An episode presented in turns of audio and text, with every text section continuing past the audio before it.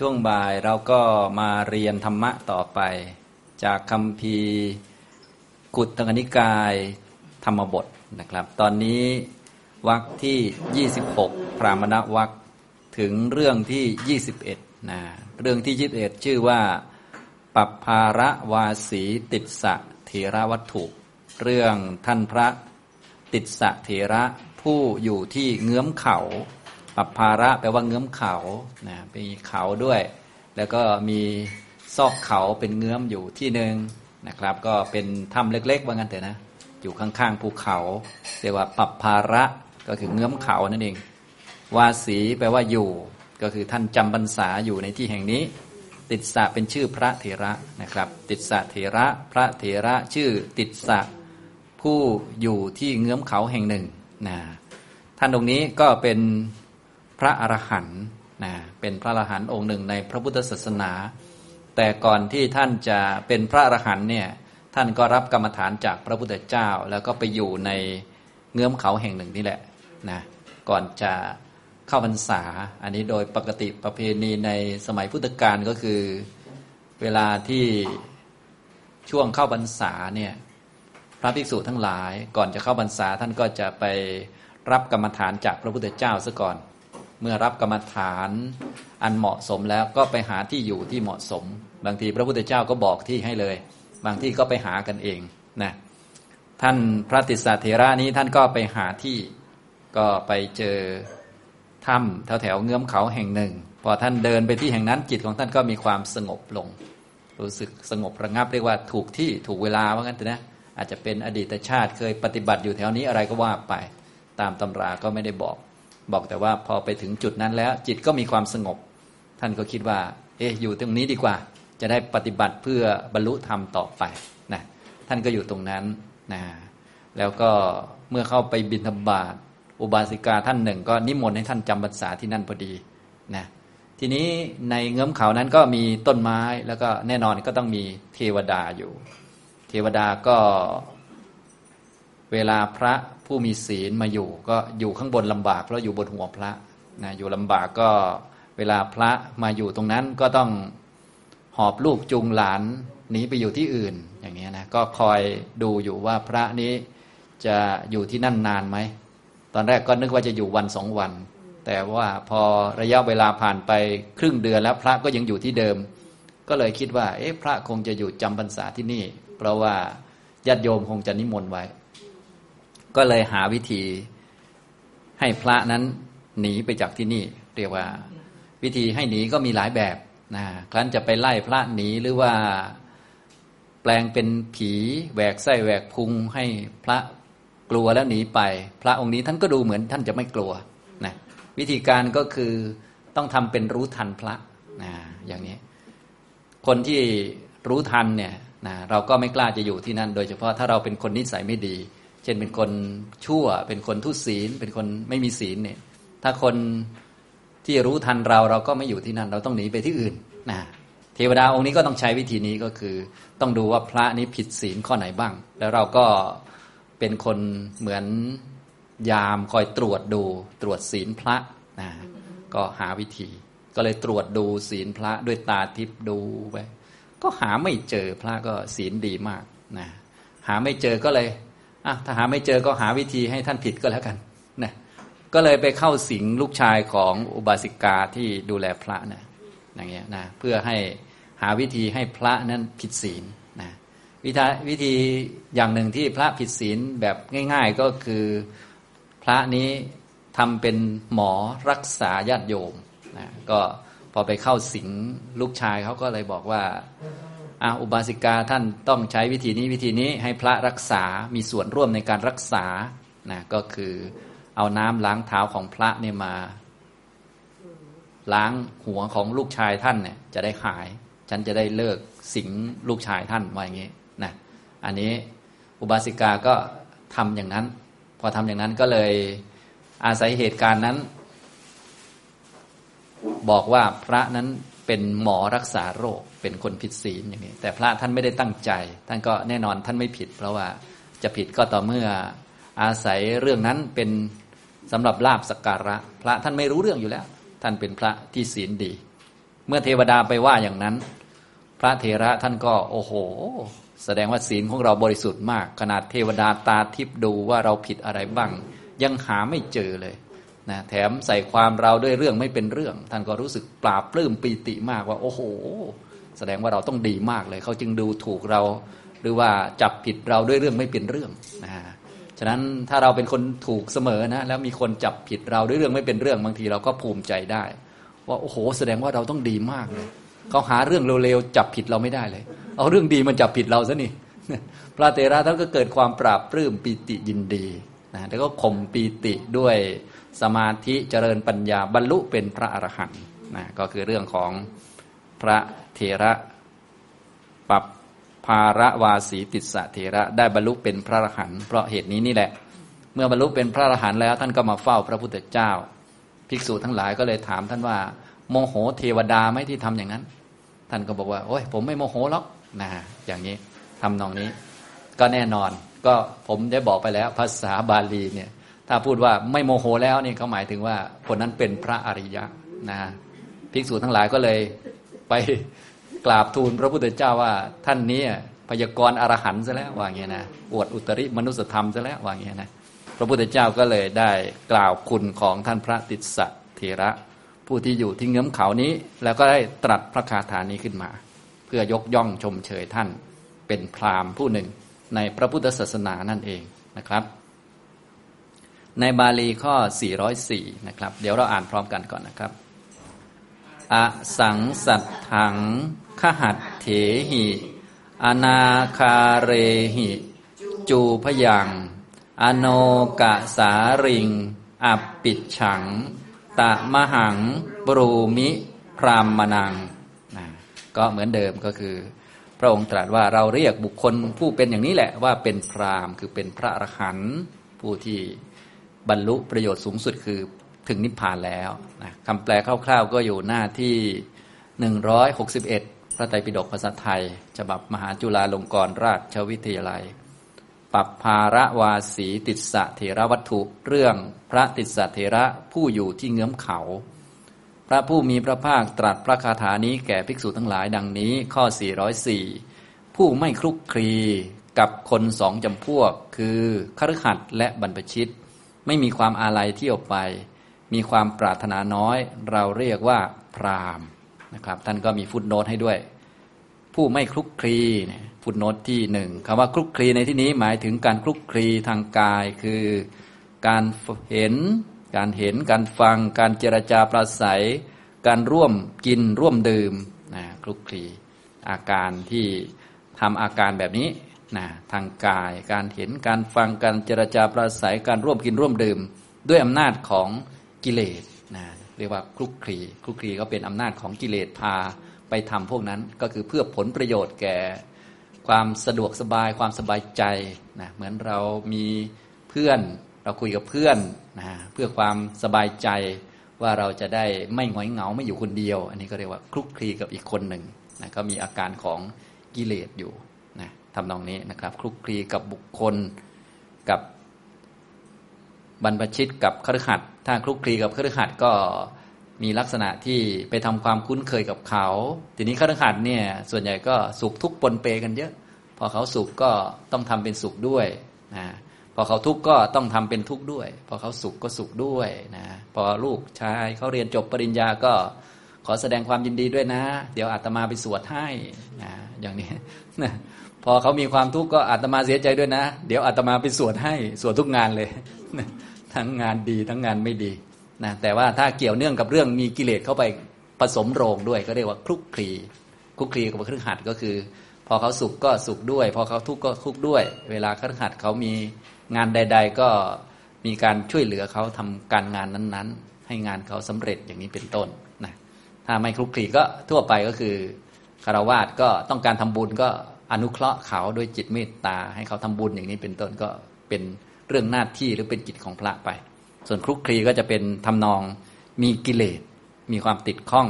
นะอันนี้คลุกคลีด้วยคฤหัสถ์ถ้าคลุกคลีด้วยบรรพชิตด้วยกันก็เพื่อนเพื่อนภิกษุด้วยกันนะคลุกคลีกันอย่างนี้ ถ้าเป็นทางพุทธศาสนาเนี่ยท่านต้องการ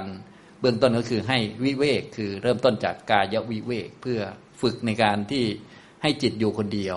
เมื่อจิตอยู่คนเดียวก็จะได้ตรวจสอบจิตได้ว่ามันมีที่พึ่งหรือไม่มีที่พึ่ง เพราะว่าถ้าอยู่กับคนจิตมันก็ ต้องไปตรวจสอบหรือไปอยู่กับคน ถ้าอยู่สองคนบางทีเราก็ไม่รู้ว่าเรากลัวผีหรือไม่กลัว เรากลัวตายหรือไม่กลัว เพราะว่าจิตมันก็ไปอยู่กับเพื่อนอยู่ นอนกลางคืนก็มีเพื่อนอยู่ข้างๆมันก็สบายใจ แต่ถ้ากายวิเวกเราก็จะรู้ว่าจิตมันมีที่พึ่งไหมพอนอนคนเดียวมันก็จะรู้แล้ว ถ้ามีที่พึ่งจิตก็อยู่กับคุณพระพุทธเจ้า พระธรรมพระสงฆ์หรือจิตตั้งมั่นดีเป็นหนึ่งอยู่กับสมาธิอยู่กับนิพพานมันก็รู้หมดแล้วเข้าใจหมดนะถ้าไม่มีที่พึ่งก็รู้เลยนะ แต่ถ้ามันคลุกคลีกับเพื่อนกับคนนั้นคนนี้มันก็ไม่เห็นนะมันเพราะว่ามันไปอยู่กับสิ่งนั้นสิ่งนี้ ถ้าเป็นคารวาสเราก็จะอยู่กับสามีอยู่กับภรรยา อยู่กับสุนัข อยู่กับเงินทองบางทีมันก็ไม่รู้นะพอมันสิ่งเหล่านี้หมดไปจิตจะเป็นยังไง จิตมีที่พึ่งไหมบางทีก็ไม่รู้ เราก็เลยต้องตรวจสอบนะครับนะท่านก็เลยถ้าพูดถึงการปฏิบัติเนี่ยท่านก็จะไม่ให้คลุกคลีให้ทำวิเวกเบื้องต้นก็อันที่หนึ่งก็กายวิเวกเพื่อตรวจตรวจสอบจิต นะให้เป็นจิตตวิเวก จิตตวิเวกก็คือมีสมาธิตั้งมั่นดี ก็ตรวจสอบได้ ถ้าไม่กายวิเวกบางทีมันก็ไม่รู้ว่า เอ๊ะที่เราอยู่ได้นี่มันเพราะอะไรนะถ้ากายวิเวกแล้วตรวจสอบได้เอออยู่คนเดียวก็มีความสุขได้ มีสมาธิตั้งมั่นดี พิจารณาข้อธรรมต่าง ๆ ได้เข้าใจชัดมีที่พึ่ง คุณพระพุทธพระธรรมพระสงฆ์พร้อมตายเสมอมันก็ไม่เป็นไรแล้วก็สามารถที่จะประกอบความเพียรเพื่อจิตมีสมาธิเรียกว่าจิตตวิเวก ถ้าสูงไปกว่านั้นเพื่อให้มั่นคงก็ให้เข้าถึงอุปธิวิเวกก็คือนิพพานต่อไป ให้ข้ามไปจากอุปธิก็คืออุปธิคือขันห้านะก็ต้องฝึกมรรคแปดให้ไปมีนิพพานเป็นอารมณ์ต่อไป อันนี้คือการไม่คลุกคลีในทางศาสนาเนี่ยก็คือให้วิเวกนั่นแหละให้กายวิเวก จิตวิเวก แล้วก็อุปธิวิเวกนะท่านพระติสเทระท่านก็ไม่คลุกคลีกับทั้งสองบุคคลเลย ก็ทั้งกับบรรพชิต ทั้งกับคฤหัสถ์นะอย่างนี้นะครับ แล้วก็ไม่มีความอาลัยก็คือไม่มีตัณหาในการเที่ยวไปหรือการเป็นอยู่ มีความปรารถนาน้อยคำว่าปรารถนาน้อยก็คือไม่ได้ทำอะไรด้วยความปรารถนา ไม่ได้ทำอะไรด้วยตัณหาทำสิ่งต่างๆ เช่น แสวงหาปัจจัยก็ด้วยอำนาจของปัญญานะแสวงหาปัจจัยตามความจำเป็นจำเป็นที่จะเพื่อนิพพาน อยู่ที่แห่งนี้ก็อยู่ เพราะว่าความตั้งใจว่าจะทำที่สุดแห่งทุกข์ฉันอาหารประมาณนี้ก็เพื่อทำที่สุดแห่งทุกข์อย่างนี้เป็นต้นเรียกว่าปรารถนาน้อยแต่คำว่าปรารถนาน้อย อันนี้เป็นภาษาแปลภาษาไทย ถ้าตามหนังสือหมายถึง ไม่มีความปรารถนานั่นเองไม่ทำอะไรด้วยความต้องการหรือตัณหา ไม่ใช้ตัณหานำใช้ปัญญาเป็นตัวนำอย่างนี้นะครับ อันนี้คือ เนื้อความคร่าวๆ ทีนี้มาดูบาลีแต่ละคำนะก็ขยายจะได้เข้าใจชัดขึ้นนะข้อ 404 อสังสัตถังขหัตเถหิ อนาคาเรหิจูพยัง อโนกะสาริงอปิดฉังตมหังปรูมิพรามนัง เราตถาคตย่อมเรียกย่อม กล่าว ซึ่งบุคคลผู้นั้นคือผู้ดังต่อไปนี้แหละว่าเป็นพรามก็คือผู้ที่ไม่เกี่ยวข้อง อสังสัตถังแปลว่าไม่เกี่ยวข้อง คำว่าไม่เกี่ยวข้องก็คือไม่มีกิเลสเกิดประกอบเข้ามาในจิตกิเลสเกี่ยวเนื่องกับความรักหรือว่าราคะนะซึ่งผู้ที่ไม่มีกิเลสที่เกี่ยวเนื่องกับราคะเนี่ยก็มีสองชั้น ชั้นที่หนึ่งก็เกี่ยวกับเรื่องกามราคะ กามราคะก็ผู้ที่ตัดได้ไม่มีเลยก็คือพระอนาคามีนะถ้าเกี่ยวกับราคาแบบสมบูรณ์แบบก็คือพระอรหันต์ถ้าเราแบบสมบูรณ์แบบในที่นี้ก็กล่าวถึงพระอรหันต์นั่นแหละสรุปแล้วนะสรุปแล้วทุกคาถาก็กล่าวถึงพระอรหันต์ แต่ถ้าเราจะแบ่งแยกละเอียดมันก็เป็นชั้นเป็นชั้นไปนะครับ ต้องมีองค์ความรู้พอสมควรนะไม่เกี่ยวข้องหมายถึงไม่มีกิเลสประเภทราคะเกิดขึ้น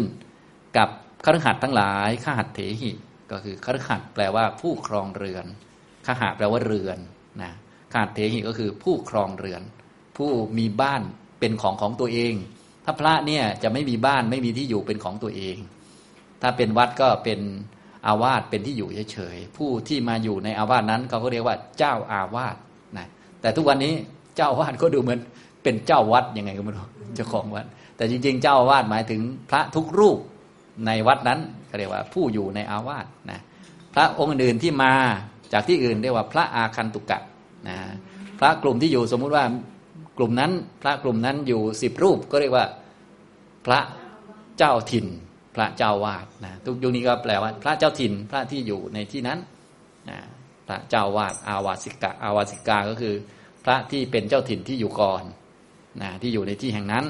พระที่มาจากต่างถิ่นเรียกว่าพระอาคันตุกะนะก็จะมีพระเจ้าวาดกับพระอาคันตุกะ แต่หลังๆมามีพระเจ้าวาดมีพระลูกวัดอีก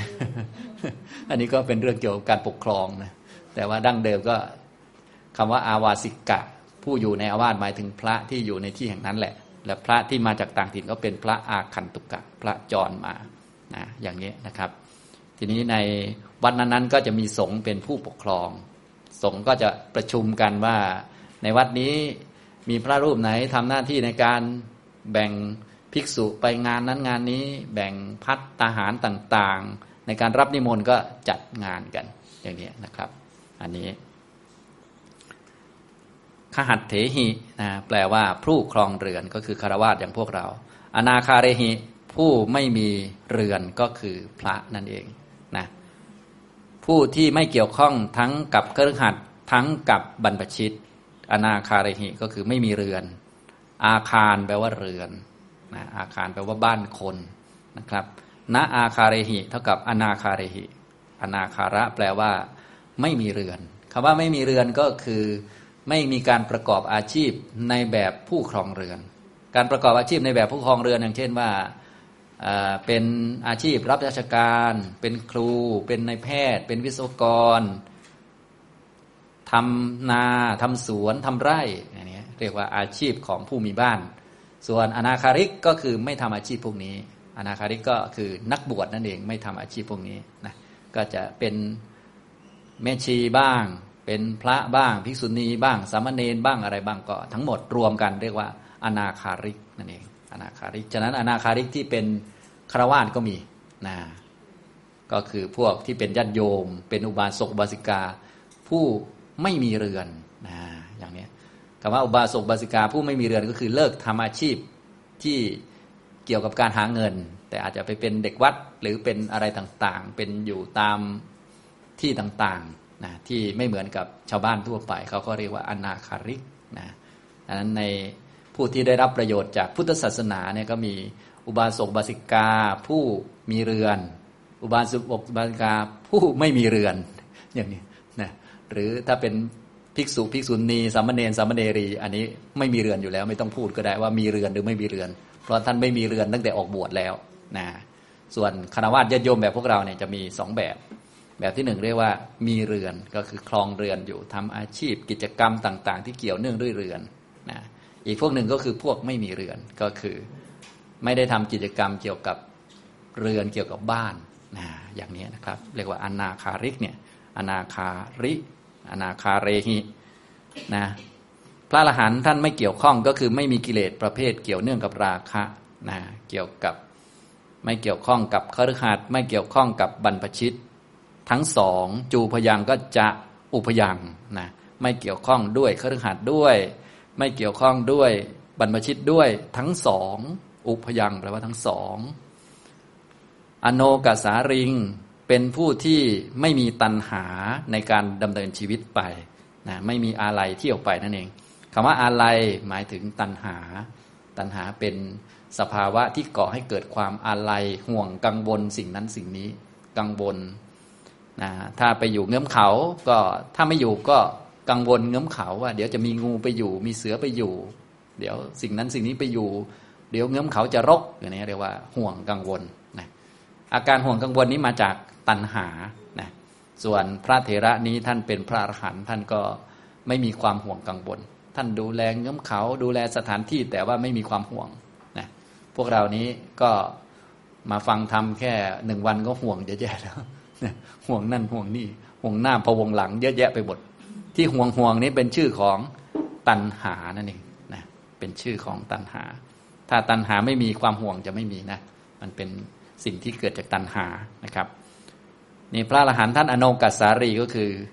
ไม่มีตัณหาเกิดขึ้น ท่านก็ดำรงชีวิตไป อยู่ไปในที่นั้น หรือไปสู่ที่อื่นก็ได้นะเรียกว่าเที่ยวไป เที่ยวไปคือไปตรงนั้นบ้างตรงนี้บ้าง โดยไม่มีตัณหา และอปิดฉังเป็นผู้มีความปรารถนาน้อย ก็คือไม่เกี่ยวเนื่องกับปัจจัยสี่ด้วยอำนาจความปรารถนา เกี่ยวเนื่องกับปัจจัยสี่ด้วยอำนาจประโยชน์ล้วนๆจริง ๆ ก็คือพระอรหันต์นั่นแหละที่ทำได้ เกี่ยวเนื่องกับอาหารบิณฑบาตก็ตามประโยชน์ก็คือนั่นแหละตามที่พระท่านสวด ฉันบิณฑบาตนี้ไม่ใช่เพื่อเล่นมัวเมาประดับตกแต่งแต่เพื่อ ความตั้งอยู่แห่งกายนี้ ตามประโยชน์นั้นเป๊ะเป๊ะเป๊ะทุกตัวเลยเนี่ยคือพระอรหันต์ท่านทำได้ อย่างนี้เรียกว่าปรารถนาน้อยนะก็คือไม่ทำด้วยอำนาจตัณหานะอย่างเงี้ยทำด้วยอำนาจปัญญาเต็มที่นั่นเองนะอาศัยเสนาสนะนะก็เพื่อป้องกันเหลือบยุงลมแดดและสัตว์เลื้อยคลานเนี่ยวัตถุประสงค์เบื้องต้น เพื่อป้องกันเหลือบยุงลมแดดและสัตว์เลื้อยคลาน วัตถุประสงค์ต่อมาก็เพื่อเป็นที่หลีกเล้นสำหรับการภาวนา อันนี้คือวัตถุประสงค์ที่ถูกต้องของเสนาสนะนะของพวกเรานี้ ถ้าเป็นวัตถุประสงค์เสนาสนะของเราก็เป็นที่ดูหนังดูละคร เป็นที่ดูซีรีส์เกาหลีโน่นนี่นั่นนะเป็นที่ที่ไม่ต้องมาภาวนาแล้ว เพราะว่าพอเข้าที่นอนแล้ว หมอนเป็นสารณะแล้ว ภาวนาเฉพาะอยู่นอกเสนาสนะ พอเข้าเสนาสนะคือนอนแล้วว่านั้นนะแต่ว่าถ้า วัตถุประสงค์หลักของเสนาสนะก็คือ เพื่อป้องกันเหลือบยุงลมแดดและสัตว์เลื้อยคลาน และก็เป็นที่หลีกเล้นสำหรับภาวนา คือจะได้ภาวนาเยอะๆ เพราะว่าถ้าออกนอกเสนาสนะ บางทีมีกิจต้องเกี่ยวข้องกับผู้คน พอเข้าเสนาสนะตัวเองก็ปฏิบัติเต็มที่นะส่วนพวกเรานี้ได้ปฏิบัติตอนออกข้างนอก นิดหน่อย ได้เดินโชว์เดินจงกรมโชว์นั่งสมาธิโชว์นิดหน่อย พอเข้าเสนาสนะเป็นครับ ตัวใครตัวมัน อย่างนี้เป็นต้น อันนี้กลับกัน ถ้าพระอรหันต์ท่านจะสมบูรณ์เต็มที่นะเรียกว่าไม่ทำตามตัณหานี่เรียกว่าอับปิดฉังนะที่นิยมแปลว่า ปรารถนาน้อย ก็คือไม่มีความปรารถนานั่นเองไม่ทำด้วยตัณหา อันนี้จะเกี่ยวเนื่องกับเรื่องปัจจัยสี่นะครับนะเวลาเราได้ยินเรื่องปรารถนาน้อย เรามักจะได้ยินเกี่ยวกับเรื่องปัจจัยสี่นั่นแหละนะซึ่งผู้ที่ทำได้เต็มที่สมบูรณ์ที่สุดคือ พระอรหันต์เช่นเดียวกันนะฉะนั้นโดย ธรรมะบางทีเราดูเหมือนเป็นเรื่องพื้นๆนะแต่ผู้ที่จะทำให้สมบูรณ์จริง ๆ เนี่ย มีแต่พระอรหันต์นะที่ทำได้แม้แต่ศีลต่างๆ ที่เราดูเหมือนจะเป็นเรื่องธรรมดา อย่างเช่นว่า ไม่พูดเพ้อเจ้ออย่างนี้เราก็พูดเป็นเล่นไปนะ แต่ว่าจริงๆพูดจะทำได้จริงๆนะคือ พระอรหันต์เท่านั้นนะจึงจะไม่มีพูดเพ้อเจ้อนะอย่างนี้แต่พวกเราก็เบื้องต้นก็รู้ไว้ รู้ไว้แล้วก็ค่อยๆฝึกไป แล้วก็ให้มันน้อยๆหน่อย เอาตัวอย่างจากพระอรหันต์มาให้น้อยๆหน่อยนะแต่ว่าถ้าเอาแบบสมบูรณ์แล้วเนี่ยเห็นไหมแค่เรื่องคำพูดเรื่องนั่นเรื่องนี้มันก็เรียกว่ากว่าจะสมบูรณ์เนี่ยก็ต้องเป็นพระอรหันต์ทั้งหมดนะครับ สรุปแล้วผู้ที่จะไม่ทำบาปไม่ติดไม่คล้องอะไรต่อมีอะไรได้ ต้องเป็นพระอรหันต์ผู้ที่ถึงนิพพานนั่นแหละ นี่เป็นคุณของพระนิพพานนั่นเองทำให้เราได้คุณสมบัติต่างๆ ได้สิ่งนั้นสิ่งนี้ที่ท่านแสดงไว้ทั้งหมดนะอย่างนี้ เห็นไหมถ้าเราค่อยๆ ศึกษาเราก็จะเข้าใจธรรมะเหล่านั้น ถ้าไม่เข้าใจนี่บางทีให้มักน้อยสันโดษขัดเกลาเราก็นึกว่าให้เราทำพวกนั้นให้มันสมบูรณ์เต็มที่ค่อยๆ ไป ตอนศึกษาธรรมะแรกๆมันจะเป็นอย่างนั้นนะพยายามทำพวกนั้น ก็พยายามทำก็พอได้เหมือนกันนะแต่ว่ามันไม่ไม่ได้จริงๆนะเรียกว่ามันไม่ได้เป็นคุณสมบัติของเรา ที่ไม่ได้คุณสมบัติ หรือว่าไม่ได้ความดีที่สมบูรณ์อย่างนั้น เพราะว่า ไม่ได้เห็นนิพพานนั่นเอง ฉะนั้นมีธรรมะอันเดียวนะ ที่จะทำให้เราได้ความดีที่แท้จริง และสมบูรณ์ที่แท้จริงก็คือนิพพาน ถ้าใครไม่ถึงนิพพานเนี่ยจะไม่ได้จริงๆนะก็จะได้เหมือนกันนะได้เป็นอุปนิสัยไปบ้างอะไรไปบ้าง แต่ว่ามันไม่แน่นอนอย่างที่หลายท่านได้ยินบ่อยๆนะครับ นี่ก็กล่าวถึงคุณสมบัติพระอรหันต์เลยนะครับ กล่าวถึงคุณของพระนิพพานเป็นอย่างนี้นี่แหละนะ ระองค์ตรัสว่าเราเรียกท่านผู้นี้ผู้ที่ไม่เกี่ยวข้องด้วยครหัดและไม่เกี่ยวข้องด้วยบรรพชิตทั้งสอง ผู้ที่ไม่มีความอาลัยคือไม่มีตัณหาในการดำรงชีวิต และมีความปรารถนาน้อย คือไม่มีความปรารถนาไม่มีตัณหาในปัจจัยสี่ว่าเป็นพรามนะครับ เพื่อให้เข้าใจเรื่องนี้ได้ชัดขึ้นนะก็ฟังนิทานสักหน่อยหนึ่งจะได้ รู้เหตุที่เป็นเรื่องราวให้พระพุทธองค์ได้ตรัสพระคาถานี้ เรื่องพระติสสะเถระผู้อยู่ในเงื้อมเขา พระสัสดาเมื่อประทับอยู่ในพระเชตวัน ทรงปรารบพระติสสะเถระผู้อยู่ในเงื้อมเขา ตรัสพระธรรมเทศนานี้ว่าอาสังสัตถังเป็นต้น ได้ยินว่าพระเถระนั้นเรียนกรรมฐานในสำนักพระศาสดาแล้วเข้าไปสู่ป่า พรางตรวจดูเสนาสนะ เป็นที่สบาย ถึงเงื้อมถ้ำแห่งหนึ่ง ในขณะที่ท่านถึงนั่นเอง จิตของท่านได้ถึงซึ่งความเป็นธรรมชาติแน่วแน่แล้ว ท่านคิดว่าเมื่อเราอยู่ในที่นี้จักสามารถเพื่อให้กิจแห่งบรรพชิตสำเร็จได้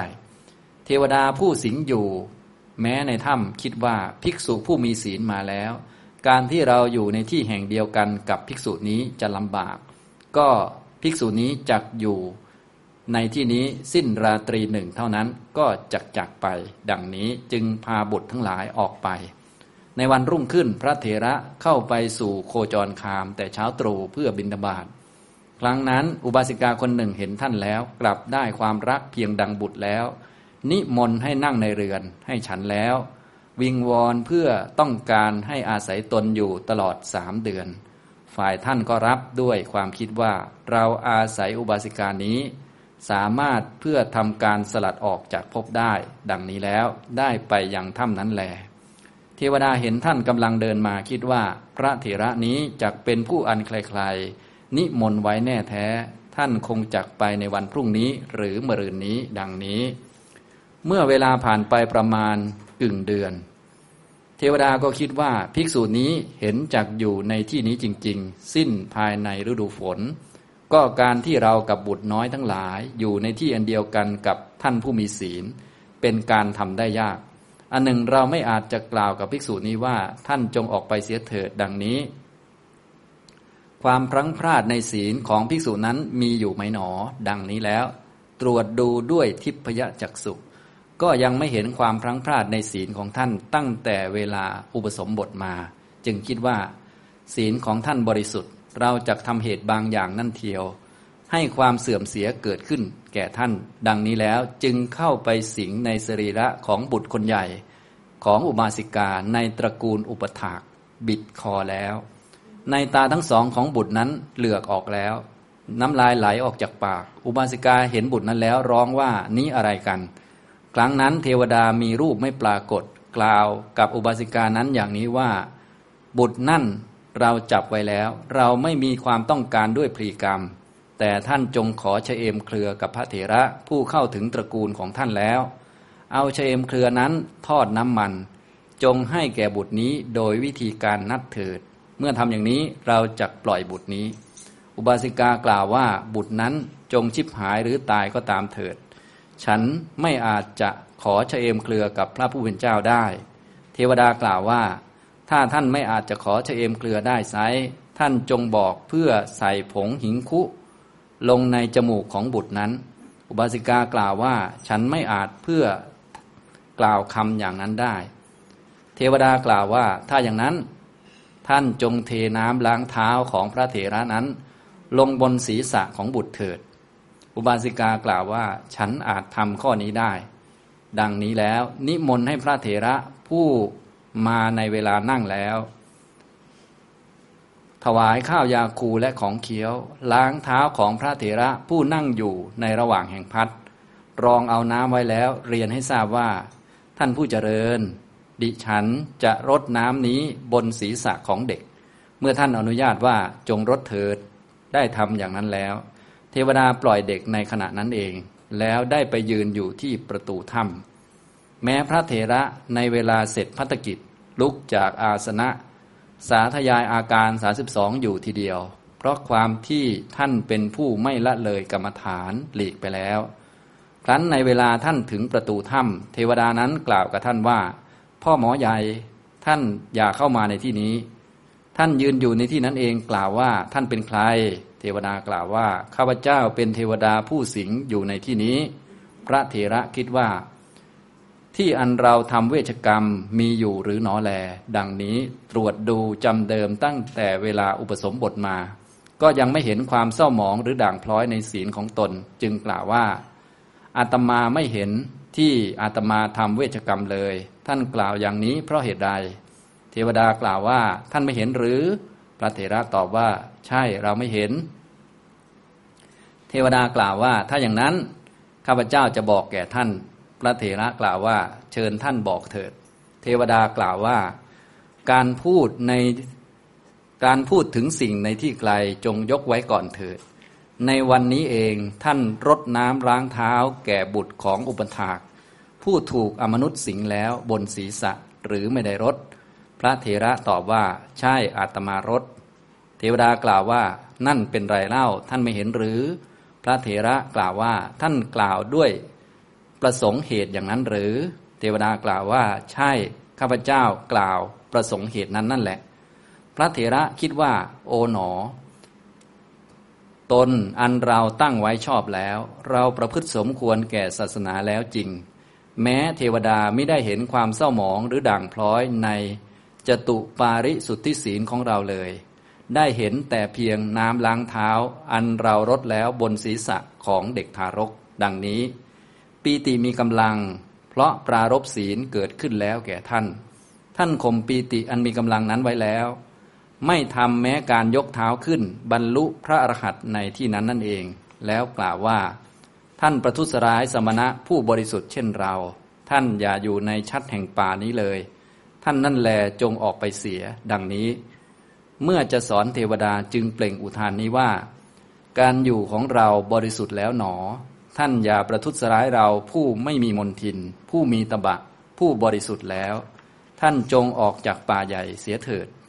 ท่านอยู่ในที่ไกลนั่นแล ตลอดไตรมาสออกพรรษาแล้วไปยังสำนักพระศาสดา ถูกภิกษุทั้งหลายถามว่า ผู้มีอายุกิจแห่งบรรพชิต อันท่านให้ถึงที่สุดแล้วหรือจึงบอกเรื่องนั้นทั้งหมดจำเดิมแต่การเข้าพรรษาในถ้ำนั้นแก่ภิกษุทั้งหลาย มื่อภิกษุทั้งหลายกล่าวว่าผู้มีอายุ ท่านถูกเทวดาว่ากล่าวอย่างนั้นไม่โกรธหรือ จึงกล่าวต่อว่าผมไม่โกรธครับ ภิกษุทั้งหลายกราบทูลเรื่องนั้นแด่พระตถาคตว่า พระพุทธเจ้าข้าภิกษุนี้ย่อมพยากรณ์อรหัตผล แม้ถูกเทวดากล่าวด้วยคำชื่อนี้อยู่ ย่อมกล่าวว่าเราไม่โกรธดังนี้ พระศาสดาทรงสดับถ้อยคำของ ภิกษุเหล่านั้นแล้วตรัสว่าภิกษุทั้งหลาย บุตรของเราย่อมไม่โกรธเลย เพราะขึ้นชื่อว่า เพราะขึ้นชื่อว่าความเกี่ยวข้องด้วยครหัดหรือบรรพชิตทั้งหลาย ย่อมไม่มีแก่บุตรของเรานั่น บุตรของเรานั่นไม่เกี่ยวข้องปรารถนาน้อย สันโดษดังนี้แล้ว เมื่อจะทรงแสดงธรรมจึงตรัสพระคาถานี้ว่า อสังสัตถังขหัตเถหิ อนาคาเรหิ จูพยัง อโนกสาริง อปิชัง ตะมหัง บรูมิ พรามนัง แปลความว่า เราเรียกบุคคลผู้ไม่เกี่ยวข้องด้วยชนสองจำพวก คือคฤหัสหนึ่งบรรพชิตหนึ่งผู้ไม่มีอะไรเที่ยวไป ผู้ปรารถนาน้อย นั้นว่าเป็นพรามดังนี้ ในการจบเทศนาชนเป็นอันมากบรรลุอริยผลทั้งหลายมีโสดาปฏิผลเป็นต้น ดังนี้แหลเรื่องพระติสสะเส เรื่องพระติสสะเถระผู้อยู่ในเงื้อมเขาจบนะอันนี้ก็เป็นเรื่องที่พระพุทธองค์ได้ตรัสพระคาถาชมเชยพระอรหันต์หรือชมเชยนิโรธสัตว์คือนิพพานผู้ที่ถึงแล้วท่านก็จะมีคุณลักษณะเป็นอย่างนี้นะทีนี้ที่พระองค์ใช้คาถาหรือว่าใช้คำลักษณะทำนองนี้ก็ให้ถูกต้องหรือว่าให้เหมาะสมกับเรื่องที่เกิดขึ้น เพราะเรื่องที่เกิดขึ้นจะเกี่ยวเนื่องกับเรื่อง ไม่คลุกคลีมักน้อย สันโดษขัดเกลาของพระติสสะผู้อยู่ในเงื้อมเขานะก็เริ่มตั้งแต่ท่านไปหาที่พักนะเริ่มต้นตั้งแต่เบื้องต้น ท่านตั้งใจจะปฏิบัติเพื่อบรรลุเป็นพระอรหันต์จึงไปรับกรรมฐานจากพระพุทธเจ้าอันนี้เป็นเบื้องต้นก่อน ฉะนั้นเบื้องต้นของการจะไปปฏิบัติได้นี่ ถ้าพูดทางพระก็คือ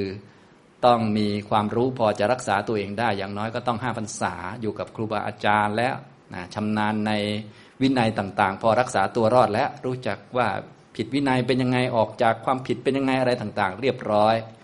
ต่อมาก็ต้องศึกษาเรื่องกรรมฐานนะโดยเฉพาะ ตอนนั้นก็มีพระพุทธเจ้าอยู่ก็ไปขอกรรมฐานจากพระพุทธเจ้าท่านก็ไปขอกรรมฐาน เมื่อขอกรรมฐานรู้ มีวินัยดี มีความรู้คำสอนดี รู้จักกรรมฐานแล้ว ทีนี้ก็ต้องหาที่ปฏิบัติ ท่านก็ไปหาที่ พอไปหาที่ก็ไปเจอที่หนึ่งนะก็รู้สึกว่า เออ ไปเจอที่นี่แล้วจิตสงบ ท่านก็ต้องการจะอยู่ที่นี่ ที่ต้องการที่จะอยู่ที่นี่นี่ไม่ใช่เพื่อความสงบอะไรหรอกไม่ใช่เพื่อจะดีเด่นหรือว่าเพื่อจะนั่นนี่ หรือเพื่อวัตถุประสงค์อื่น ตามเรื่องท่านก็บอกว่า เราเมื่ออยู่ในที่นี้จักสามารถเพื่อทำกิจแห่งบรรพชิตสำเร็จได้นี่นี่คือลักษณะของพระที่ท่านปรารถนาน้อยก็คือ เสนาสนะท่านก็อยู่เพื่อการนี้ก็คือ อยู่เพื่อที่จะทำกิจให้มันเสร็จก็คือจะได้เป็นพระอรหันต์นั่นแหละทำมรรคให้มันครบสี่มรรคนะถ้าอยู่ในที่นี้จะทำได้ดีว่างั้นเถอะนะจะทำให้สำเร็จได้นะทีนี้ก็มีเทวดาองค์หนึ่ง ก็มีครอบครัวอยู่ในที่แห่งนั้น ก็แน่นอน พอภิกษุผู้มีศีลมาก็อยู่บนหัวพระก็เหมือนกับไฟร้อนเลยอยู่ไม่ได้ ก็ต้องหนีไปก่อนนะอยู่ไม่สบายนะพอหนีไปก็คิดว่าเดี๋ยวพระคงจะกลับแล้วนะมาแป๊บเดียวคงจะกลับ พระท่านก็ไปบินธบาตในบ้านคนแถวนั้น ก็มีอุบาสิกาท่านหนึ่ง เห็นท่านแล้วก็เกิดความรักพอใจ ก็อาจจะเคยเป็นคนช่วยเหลือเกื้อกูลกันในอดีตชาติอะไรก็ว่าไปเรื่องก็ไม่ได้กล่าวนะก็อุบาสิกาก็ได้นิมนต์ขอให้ท่านอยู่จำพรรษาในที่นั้น พระเถระท่านก็คิดอีกแล้ว ท่านก็คิดว่าเราอาศัยอุบาสิกานี้สามารถเพื่อทำการสลัดออกจากภพได้นี่เห็นไหมความคิดของท่านจะออกแนวนี้หมด อันนี้เรียกว่า อปิดฉังก็คือมีความมักน้อยในด้าน อาสนะก็เพื่อการนี้เห็นไหมเพื่อจะได้ทำกิจให้สำเร็จ อาศัยที่แห่งนี้จะทำกิจให้สำเร็จได้นะอาศัยอุบาสิกาท่านนี้ ในหนึ่งพรรษานี้ อาศัยอุบาสิกาก็คืออาหารบิณฑบาตนั่นแหละที่อุบาสิกาท่านถวายมา ก็เพื่อจะได้สลัดออกจากภพได้เห็นไหมไม่ใช่เพื่อจะคลุกคลีสถานที่โอ้สถานที่มันดีมันเย็นดีนะถ้าพวกเราไปเดินจงกรมก็เดินตรงนี้ดีกว่า เพราะอะไร มันเย็นดีจะเป็นอย่างนั้นนะแต่ที่จะไปคิดว่าเดินตรงนี้ดีกว่า จะได้ทำกิจให้สำเร็จอย่างเงี้ยนะส่วนใหญ่พวกเราเวลาเลือกที่นี้จะเลือกเพราะว่า เลือกตรงนี้ดีกว่า สบายดีนะไม่มีคนนั้น ถ้าตรงนั้นมันพวกเราเกลียดขี้หน้ามันพวกนั้นนะตรงนี้ดีกว่า มันจะออกแนวแนวแบบแบบคลุกคลีซะมากกว่าพวกเราในความคิดใช่ไหมล่ะแต่สำหรับพระเทระนี้เห็นไหมพระพุทธเจ้าก็เลยตรัสแบบเรื่องเกี่ยวกับไม่คลุกคลีสำหรับท่าน ให้ตรงเรื่อง แต่ว่าก็คือให้ตรงวัตถุเหตุเกิดนั่นเอง ผู้ที่จะทำได้สมบูรณ์ก็เป็นพระอาหารนั่นแหละ แต่ว่าเรื่องก็มาตั้งแต่ท่านยังไม่เป็นแล้วนะอันนี้คือลักษณะของคนปรารถนาน้อย เรียกว่าทำสิ่งต่าง ๆ นี้ไม่ตามตัณหานะครับ อย่างดูความคิดของท่านนะเวลาไปถึงสถานที่สถานที่นั้นมันเย็นดีทำให้จิตสงบท่านก็บอกว่า เมื่อเราอยู่ในที่นี้ จักสามารถเพื่อให้กิจแห่งบรรพชิตสำเร็จได้อันนี้สถานที่นะ ถ้าอุบาสิกามานิมนต์บอกว่าขอให้อยู่ที่นี่นะคะดิฉันเนี่ยจะถวายบิณฑบาตตลอดเลย ไม่ให้ลำบากด้วยอาหารบิณฑบาตท่านก็คิดเหมือนกัน คิดว่าเราอาศัยอุบาสิกานี้สามารถเพื่อทำการสลัดออกจากภพได้ ดังนี้ก็อยู่ในที่นั้นนั่นแหละอย่างนี้นะครับทำตรงนี้นะระยะเวลาก็ล่วงเลยไป เทวดาก็ ชักจะเริ่มผิดหวังแล้ว ตอนแรกคิดว่าพระเทระจะอยู่วันเดียว พอเห็นอยู่สองสามวันก็คิดต่อไป เอ๊ท่านคงจะมีคนนิมนต์ไว้มั้งนะอยู่ต่ออีกสองสามวันก็ผิดหวังไปเรื่อยจนกระทั่ง ครึ่งเดือนทีนี้ โอ้โห หมดหวังแล้วนะก็คิดว่า โอ้ยท่านต้องอยู่จำบรรษาแน่เลย ทีนี้เราคิดดูตั้งสามเดือนเนี่ยจะอยู่กันยังไงนะก็คิดเรื่องความยากลำบากของตัวเองนะอันนี้ก็เทวดาคิดก็เลยหาวิธีแกล้งพระ แล้วก็รู้อยู่แล้วพระที่มาอยู่เงื้อมผาคนเดียวอย่างเงี้ยจะมาทำเป็นผีหลอกท่านให้ท่านวิ่งหนีก็ไม่ได้อยู่แล้ว เพราะท่านไม่กลัวผีอยู่แล้ว แล้วท่านก็มีศีลดีด้วย ท่านไม่กลัวอะไรนะก็ต้องหาวิธีให้พระท่านหนีไปด้วยการจ้องจับผิดท่านนะทีนี้จะจับผิดพระก็ต้องเอาวินัยพระนี่มามา เรียกว่าจับผิดก็เลยไปจับผิดว่าพระเนี่ยต้องอาบัติข้อไหนบ้าง นะก็ตรวจสอบดูใช้ตาทิพตรวจเลยนะ ตรวจโอ้โหพระเนี่ยท่านตั้งแต่บวชมา ศีลบริสุทธิ์ดีตลอดเป็นพระที่เรียกว่าเคร่งครัดมากนะอย่างนี้ทำนองนี้ ก็หาไม่เจอ พอหาไม่เจอ เอ๊ะจะทำยังไงดี เราก็ต้องสร้างเรื่องขึ้นมา แล้วก็ แกล้งพระว่าท่านผิดวินัยนะต้องหาวิธีให้ท่านผิดวินัยให้ได้นะสำหรับพระที่ผิดวินัยแบบแบบง่ายที่สุดก็คือเรื่องของเป็น หมอรักษาโรคนะให้ชาวบ้านเขา เพราะชาวบ้านบางทีเขาต้องการมงคลบ้างก็พระก็ทำให้ทำอันนี้ให้หน่อย พระก็ทำให้บางทีก็ผิดวินัยทีนี้ก็ลำบากนะอย่างนี้โดยเฉพาะทำน้ำมนต์บ้าง หรือทำนั่นทำนี่บางที ถ้าทำแบบไม่ถูกวินัยมันก็เขาก็ชี้ว่าผิดวินัยได้ โดยเฉพาะเกี่ยวกับรักษาโรคเนี่ยพระท่านห้ามเป็นหมอรักษา โรคนั้นโรคนี้ให้แก่ประชาชนชาวบ้าน ก็อาบัตไม่แรงอาบัตทุกกฎนั่นแหละ แต่ว่าสำหรับพระที่ท่านปฏิบัติแล้วที่ท่านต้องการบรรลุธรรมเนี่ยอาบัตเล็กน้อยนี่ก็ถือว่าเป็นเรื่องใหญ่สำหรับท่านเป็นอาณาวิติกมะ เป็นตัวขวางไม่ให้บรรลุธรรมอย่างนี้นะเทวดาก็หาช่องนะเทวดาทำยังไง ก็ไปสิงลูกชายคนโตของอุบาสิกา นี่เท เทวดาก็สิงคนได้เห็นไหมก็เราก็จะได้หลายเรื่องนะในธรรมบทนี้เราก็จะรู้จักเอออย่างนั้นเป็นอย่างนี้ก็มีนะเทวดาก็มาสิงคนได้ แต่ต้องเป็นเทวดาพวกมิจฉาทิฏฐิหน่อยนะพวกไม่ชอบพระนะชอบมาสิงคนเนี่ยเห็นไหมพอไม่ชอบพระก็มาสิงคนแล้วจะแถมจะสิงเพื่อแกล้งพระด้วยหาเลสแกล้งพระนะอย่างนี้ทำนองนี้นะครับ ก็ไปสิงลูกชายของอุบาสิกานะพอไปสิงเสร็จก็โอ้โหทำอาการใหญ่โตเลยก็คือ บิดคอเขาพอบิดคอปุ๊บเนาะธาตุลมมันดันขึ้นมาก็ตาโปรนเลย ตาเหลือกออกมาน้ำลายไหลฟูมปากเลย อุบาสิกาก็กลัวลูกชายจะตาย ก็ต้องการช่วยนะแต่อุบาสิกาท่านเป็นคนมีศรัทธาดี รู้จักศีลพระดีอะไรดีนะรู้ว่าอันไหนพระทำได้ไม่ได้ เทวดาก็ส่งเสียงออกมา ไม่เห็นตัวนะก็ส่งเสียงมา บอกว่าเราเนี่ยไม่ได้มีความต้องการด้วยพรีกรรม หรือว่า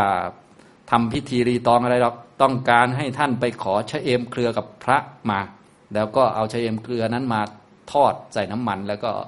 นัดยาให้กับลูกชาย เราก็จะปล่อยวางเห็นนะ ก็คือถ้าไปขอเนี่ยถ้าพระท่านให้ ก็กลายเป็นพระเนี่ยผิดวินัยก็คือ ให้ยากับคนที่ไม่ใช่ญาติ ไม่ใช่ปวารณา ไม่ใช่เพื่อนภิกษุเห็นไหมผิดเนี่ยอย่างนี้หาเรื่องให้พระผิดวินัยอุบาสิกาเขารู้ทันเนี่ย ไม่ให้ก็ไม่เอาไม่เอา ปล่อยให้ลูกตายไปเลยว่างั้นท่านก็ใจเด็ดเหมือนกันนะท่านก็ใจเด็ดรักษาคำสอนรักษาวินัยของพระพุทธเจ้ายอมสละชีวิตลูกเลยประมาณนั้นนะท่านอาจจะรู้เรื่องกรรมเรื่องผลของกรรมดีแล้ว ท่านก็ทำถูกต้องแล้ว ถ้าลูกมีกรรมก็ตายของเขาอะนะถ้าไม่มีกรรมก็คงไม่ตายละแต่ว่ารักษาของถูกต้องไว้ดีกว่า ก็คือธรรมวินัยของพระพุทธเจ้าเนี่ย ท่านบอกว่า ฉันไม่อาจจะทำได้ ลูกจะตายก็ตามเถอะเอาเลยว่างั้นนะ เทวดาก็หย่อนลงมา บอกว่า ถ้าขอไม่ได้ก็เอาผงอะไรสักอย่างหนึ่งที่พระท่านท่านทำเอาไว้เรียบร้อยแล้ว พระท่านก็จะมียาของท่านเป็นยาสมุนไพรต่าง ๆ เอาไว้รักษาเพื่อนบรรพชิตด้วยกัน หรือถ้าอย่างน้อยอย่างมากที่สุดท่านก็จะมีเรื่องกับให้ญาติของท่านนะที่เรียกว่าไม่ไหวแล้วอะไรแล้วเนี่ยก็จะมีรักษาได้บ้างตามวินัยที่ระบุเอาไว้นะถ้าหลักๆก็คือรักษาพระด้วยกัน นะฉะนั้นพระท่านก็จะมีความรู้เรื่องสมุนไพรต่างๆทางนั้นก็ไปเอาผงอันนี้มา ใส่ให้ลูกชายของท่านอย่างนี้ทำนองนี้ อุบาสิกาก็ไม่เอา เดี๋ยวพระจะผิดวินัย เทวดาก็ลดลงมาอีกทางนั้น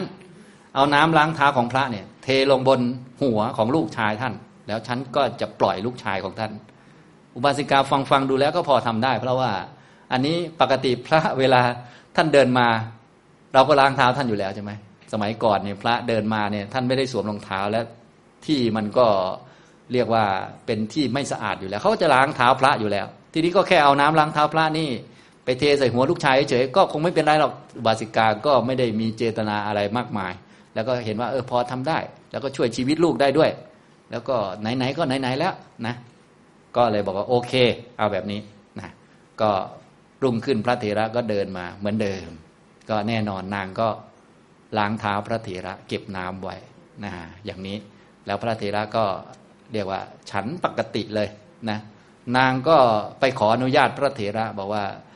ดิฉันเนี่ยหรือหนูหรือโยมเนี่ยขออนุญาตเอาน้ำที่ล้างเท้าของท่านอาจารย์เมื่อสักครู่เนี่ยใส่หัวเด็กให้หน่อยนะ ก็คือถ้าพูดภาษาทางพระถ้าใจดีท่านก็คือเหมือนบางทีโยมเขาต้องการมงคลต้องการอะไรดีๆท่านก็เหยียบให้บ้างอะไรบ้าง อันนี้ก็เป็นเหมือนกำลังใจอะไรเฉยๆไม่ได้เกี่ยวกับรักษาโรคอะไรนะ แต่ว่าท่านไม่รู้ว่าไอ้ไอ้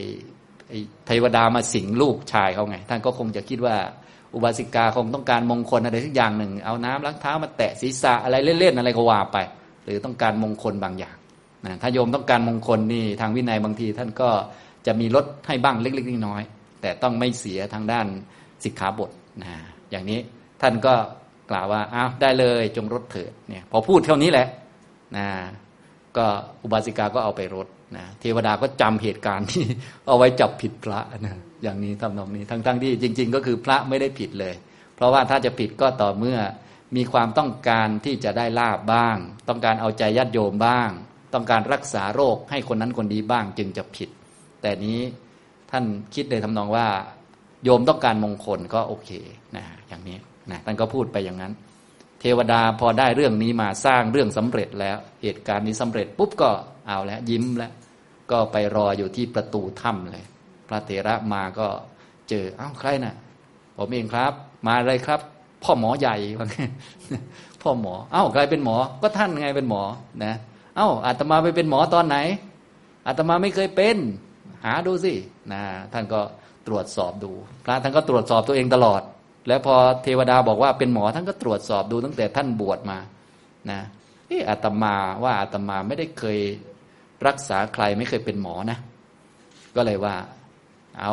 เหตุการณ์สดๆร้อนๆนี่แหละ ก็คือท่านเอาน้ำล้างเท้า ใส่หัวเด็กแล้วเด็กหายเห็นไหมเออเนี่ยก็ใส่ร้ายท่านเข้าไปนะพระเถระท่านก็เกิดปีติมาก โอ้โหแสดงว่าศีลของเราดีมากเลย ขนาดเทวดาตาทิพย์เนี่ย ยังหาความผิดของเราไม่เห็น เหมือนส่องไว้เลยนะ จ้องจับผิดแต่จับไม่เจอ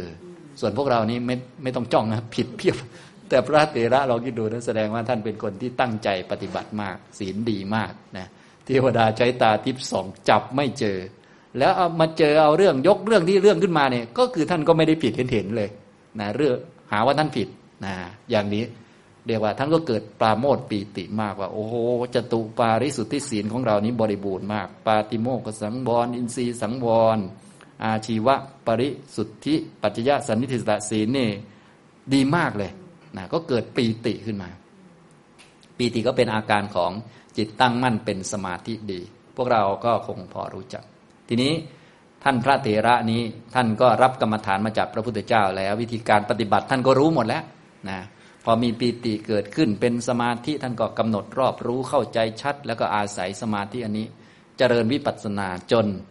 เป็นพระอรหันต์ในขณะยืนนั้นเลยนะท่านบอกว่า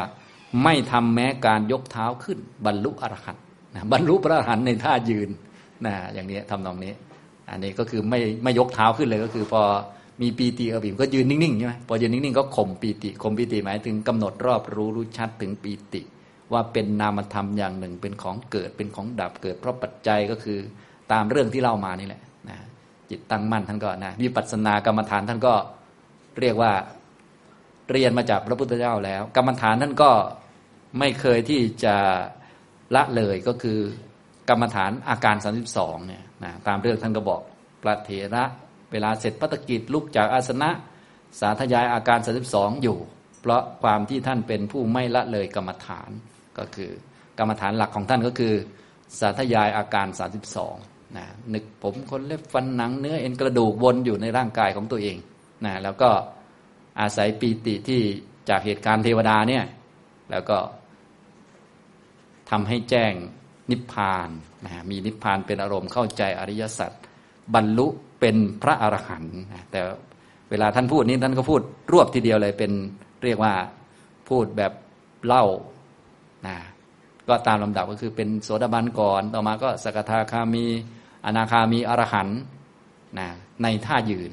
นะไม่ยกเท้าเลยอย่างนี้นะครับ พอท่านบรรลุเรียบร้อยแล้ว ท่านก็ว่ากล่าวตักเตือนเทวดาว่า โอ้ยเทวดามาทำอย่างนี้นิสัยไม่ดี เราเป็นผู้บริสุทธิ์ขนาดนี้นะแล้วตอนนี้บริสุทธิ์กว่าเดิมตั้งเยอะด้วยทำไปนะเป็นถึงอรหันเลย จริง ๆ ก่อนหน้านั้นก็บริสุทธิ์แล้วด้วยศีล ท่านมาทำแบบนี้อันตรายมาก ท่านจงไปอยู่ที่อื่นดีกว่า เพราะว่าอยู่ใกล้เรานี่ คืออยู่ใกล้คนดีนี่นะมันมีมันเหรียญสองด้าน ดาบสองคมนะอยู่ใกล้คนดีเนี่ยเหมือนเหมือนแบบว่าว่าว่าอยู่ใกล้คนมีคุณธรรมสูง อยู่ใกล้ครูบาอาจารย์นี่มันดี จริง ๆ มันดาบสองคมก็คือ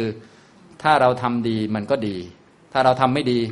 มันก็ไม่ดีหนักนะอย่างนี้ตำนองนี้มันอันตรายหลายอย่าง พระท่านเป็นพระอรหันต์แล้วตอนนี้ท่านก็เตือนเทวดาด้วยความหวังดีนะขนาดตอนนั้นยังคิดหาเรื่องไม่ดีใส่ความท่านลองคิดดูเตือนตอนนี้มาใส่ความพระอรหันต์นี่ตายเลย ตอนนั้นยังไม่เป็นยังยังบาปคงจะเยอะพอสมควรแหละตอนนี้ท่านก็เลยบอกว่าท่านจะอยู่ในที่นี้เลยไปที่อื่นดีกว่า เทวดาก็คงจะสำนึกได้ก็เลยหนีไปนะก็เพื่อช่วยนะต้องบอกเขาไม่งั้นแล้วโอ้โหหนักเลย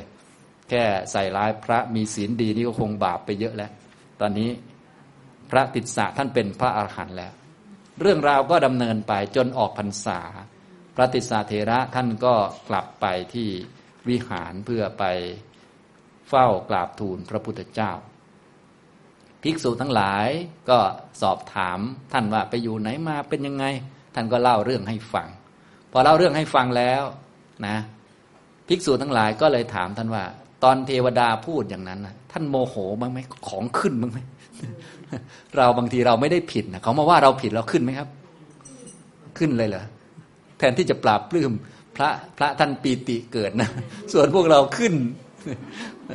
พระเนี่ยท่านโดนเทวดาเอาตาทิพย์แล้วก็ใส่ความใส่เหตุการณ์ขึ้นมา ท่านปีติเกิดขึ้นเยอะ เพราะว่าท่านแบบเรียกว่าตั้งใจมาดีอยู่แล้วไงท่านเป็นคนที่ตั้งใจดีตั้งแต่ต้นแต่พวกเรานี่บางทีเราไม่ได้ผิดนะ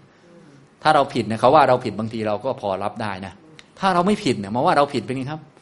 จริงๆ เราควรจะปราบปลื้มนะ แต่บางทีเราดีไม่จริง ดีไม่พอ เราก็ไม่เหมือนพระเถระกลับระบัดกับพระเถระเอ้าฉันไม่ได้ผิดมาว่าฉันผิดทำไมมาใส่ความฉันทำไมเละตุ่มเป๊ะเลยทีเนี้ยจริงๆเนี่ยถ้าเขาเราผิดเขาว่าเราผิดมันก็โอเค มันก็ไปได้ ถ้าเราไม่ผิดเขาว่าเราผิดเราควรจะปราบปลื้มเพราะว่าเรานี่ดีจนกระทั่งเขาหาความชั่วเราไม่เจอ พอได้ไหม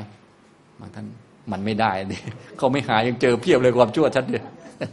มันเป็นซะอย่างนี้มันต้องเป็นแบบพระเถระก่อน ก็คือ